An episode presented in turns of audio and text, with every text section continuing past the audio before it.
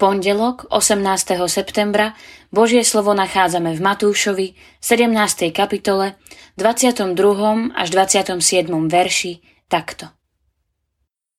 Keď sa zišli v Galilei, povedal im Ježiš, Syn človeka bude vydaný do rúk ľudí, zabijú ho, ale tretieho dňa vstane.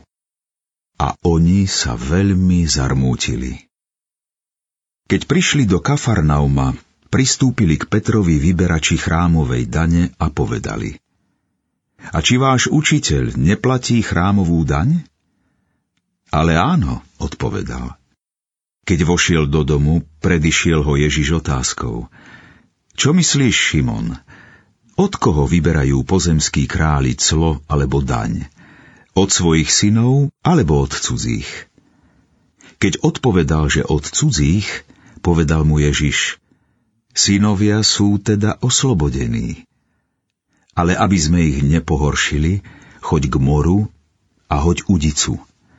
Prvú rybu, ktorá sa chytí, vezmi, otvor jej ústa a nájdeš tam peniaz. Ten vezmi a daj im ho za mňa a za seba.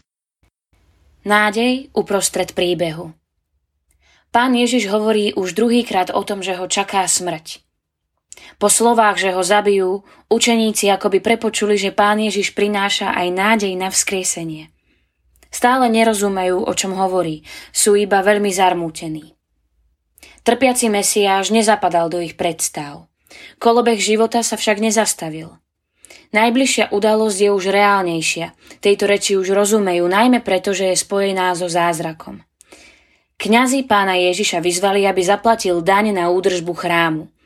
Oni si však nárokovali na oslobodenie od chrámovej dane. Pán Ježiš ako najvyšší veľkňaz a syn otca, ktorému patrí chrám, nebol povinný platiť nejakú daň práve tak, ako králi neplatia dane a nevyberajú ich ani od nikoho zo svojej rodiny. Pán Ježiš však túto daň zaplatí dobrovoľne.